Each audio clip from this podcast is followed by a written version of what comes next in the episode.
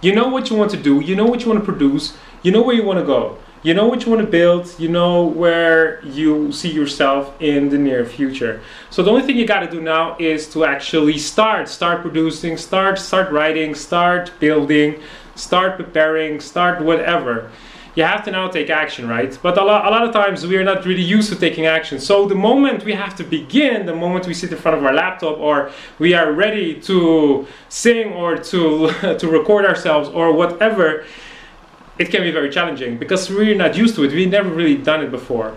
We've seen it maybe many times in our minds, but to actually convert and transfer everything we know, that thing that we need to produce, onto paper, onto screen or wherever, it can be hard, because when you actually have to do that, when you actually have to write, when you actually have to sing or you have to make, you quickly go for your phone. It really often happens. And why is that?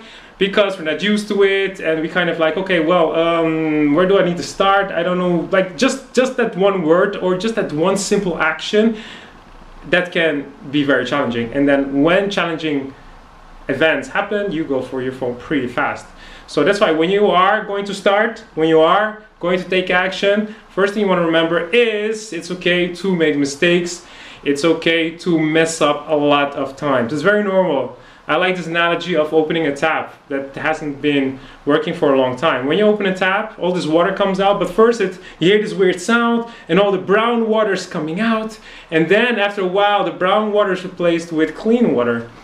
And that's what happens. When you keep working on something, you improve. Slowly but steady, you are going to improve.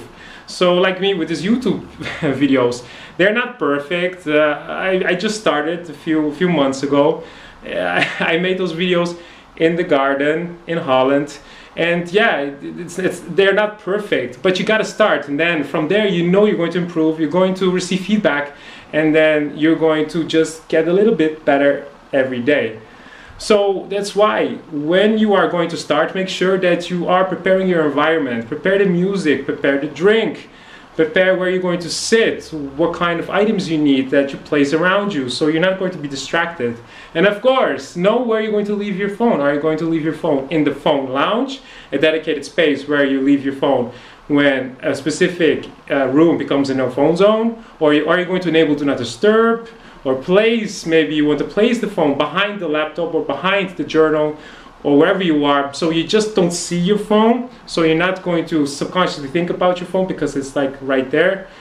Know what you're going to do with your phone, set up your environment, and then just be patient and understand that yeah, your brain wants to find other activities to focus on. It wants to distract itself because it's not used to you start a specific task. It's not used for you to start creating, to start making.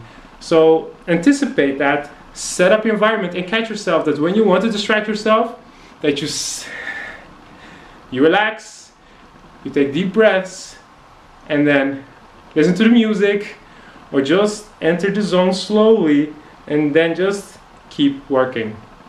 And know what you want to do with your phone.